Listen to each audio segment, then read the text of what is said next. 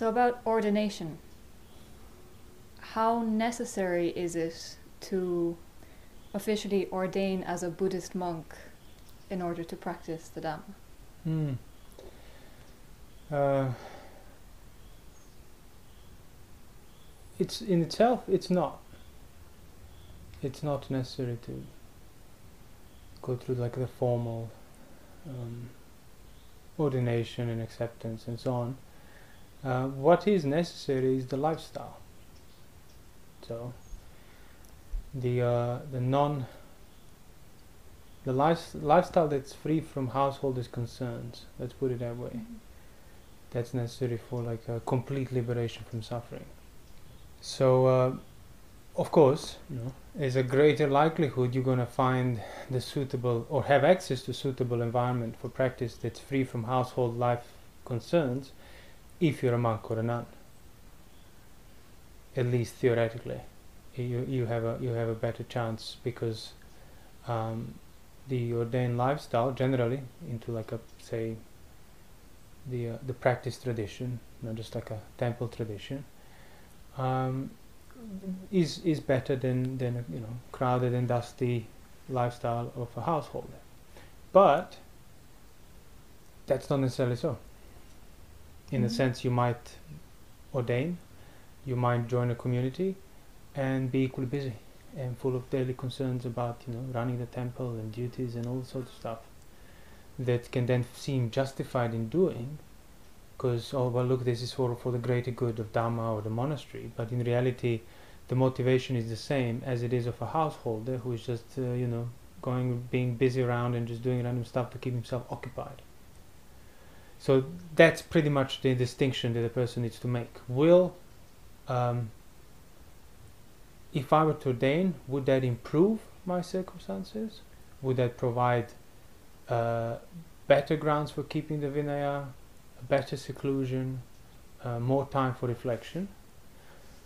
Or would it sort of uh, not really meet those requirements? Or um, sometimes you might not be able to find something that would be so like black and white, good or bad. It might be something in between, such as well, you know, he would not he's not providing as much seclusion as I would want, he's not providing as much as basis, but he has potential to do so more than my current living situation, then yeah, then it's still better to ordain.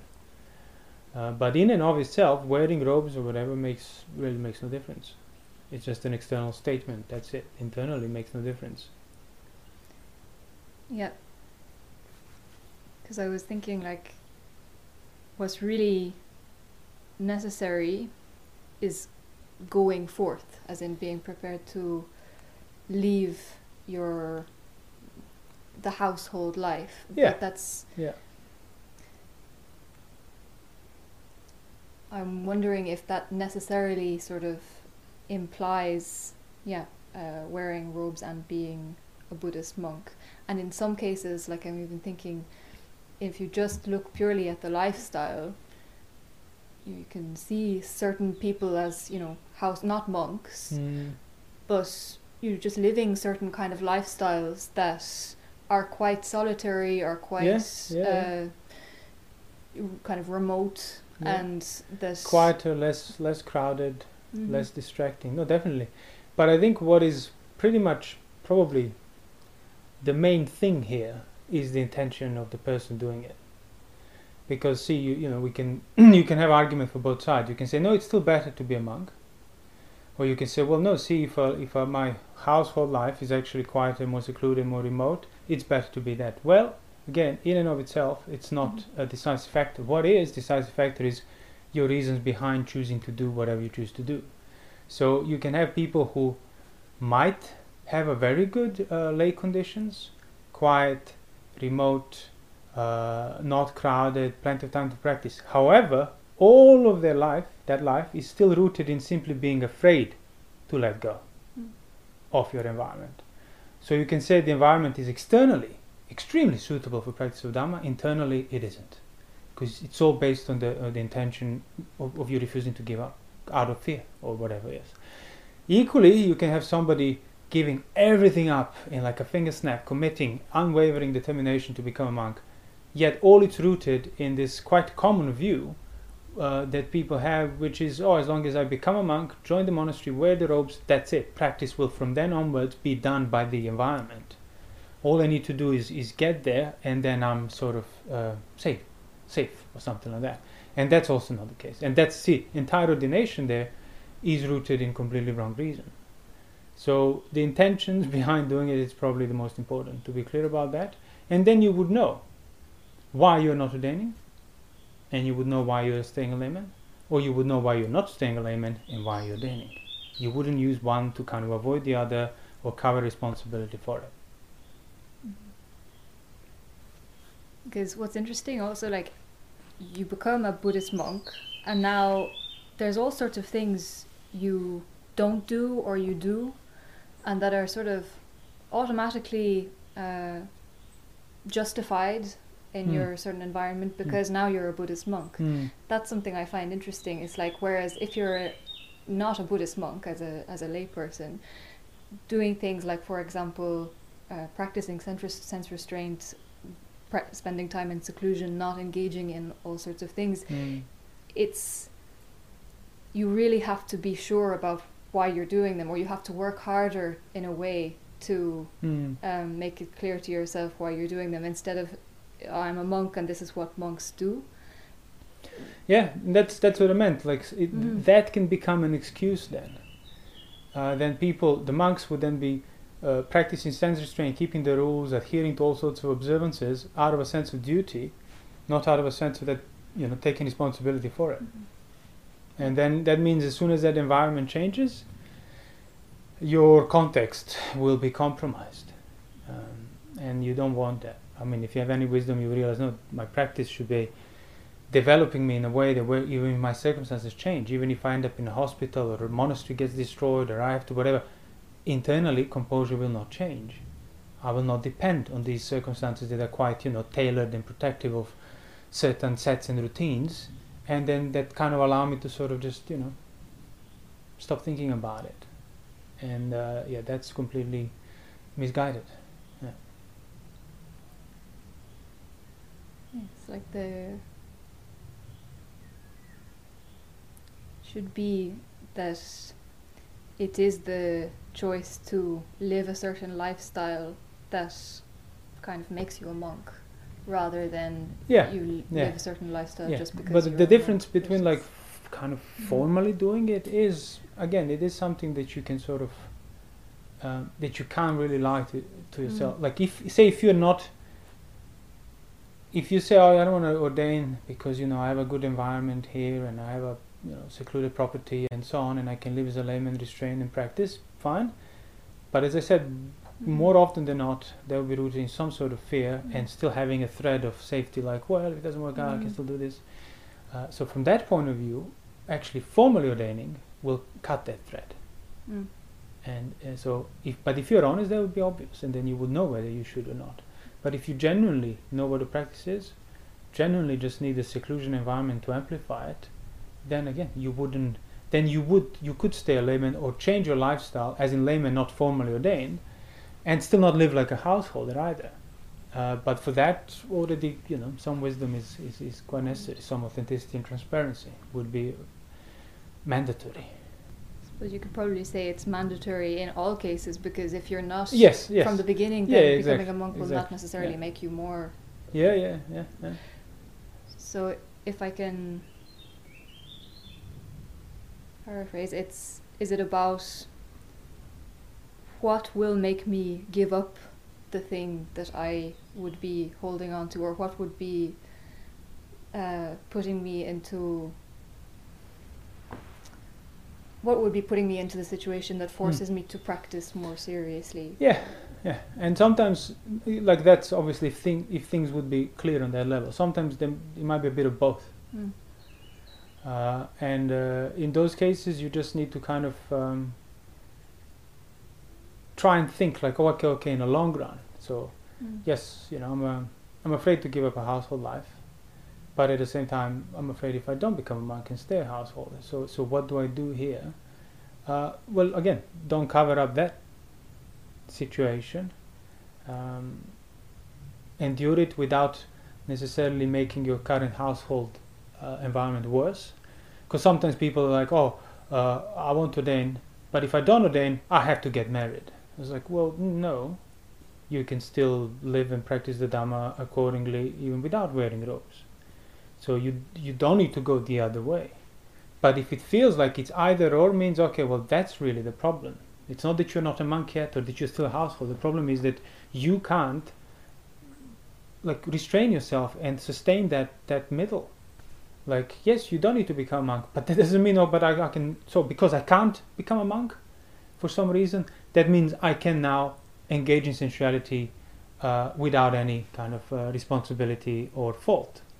And that's I think I even did that talk once. Like even if if the, if Dhamma is your, your your goal, even if you're not a monk, there is no excuse to go to sensuality. It just isn't. But that is sometimes taken like, no, I really want to become a monk, but you know, some say like I can't get the visa or something like that, or my mother's sick, I have to look after her. Some externally valid reason that currently prevents me becoming a monk. So in the meantime, oh yeah, I'll find a partner and marry and so on. It's like, well, no, that's now completely separate set of decisions uh, that uh, that you you don't need to engage either. You don't need to engage with them either. Yeah, because I mean, let's say, for example, let's say you had the suttas or you had access to teachings, but there were no order of monks. Yeah. You'd still have Yeah. to, you'd be forced to actually try and do something yourself Yeah. about it. Yeah. I was thinking, it reminded me of Kierkegaard actually, the the Christian philosopher that Mm. he, you know, his life. Well, that was exactly the decision he made. Exactly. That was exactly Mhm. the point that he Mhm. arrived at it. He's like, wait a minute. I want to be an authentic philosopher, true to the pursuit of wisdom, and at the same time, I'm getting engaged in planning a family and a governmental position and work, whatever was lined up for him. And then he realized, well, no. If I want to do this, I have to say no to this. Many of them wouldn't. Many of them would have uh, be quite content in perpetuating the idea that they are here in pursuit of truth and clear philosophy while doing very mundane central things because many of them would not have been honest as honest as he was so then he broke off the engagement gave everything up and then just continued pursuing wisdom in a very painful manner for the rest of his life but he didn't at least he didn't compromise and and that's quite commendable Yeah, and somebody who does that, like for him, he was really. I was thinking about it. He was really, you know, alone. You know, he had nobody else Yeah, who was kind of yeah. confirming or exactly no yeah. external structure Yeah. to tell him that what he was doing was the right thing. It was Yeah. really just.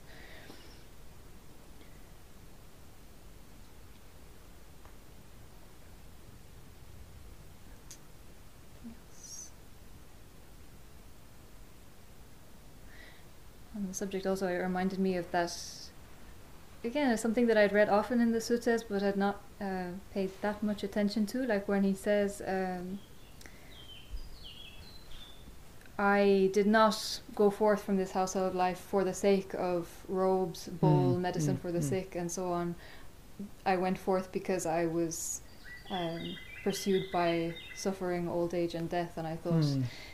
So I, you know, I used to kind of think of that in the sense of people just kind of get greedy for these things or these kind of external whatever, but it can also be that you're, you know, you have all of these things that you have to get and do and accomplish and or go to this place as a monk and everything, that it can kind of end up obscuring your basic reason for doing those things in the Yeah. first place. and result in complacency then hmm like uh, you know you have a big community big place all registered everything fine institution all settled you know supporters you do duties you teach whatever else and you go through these routines and again it's it's all going to be rooted in just uh, establishing that uh, external sense of safety which is no different than a hou- that's the whole point of a household life.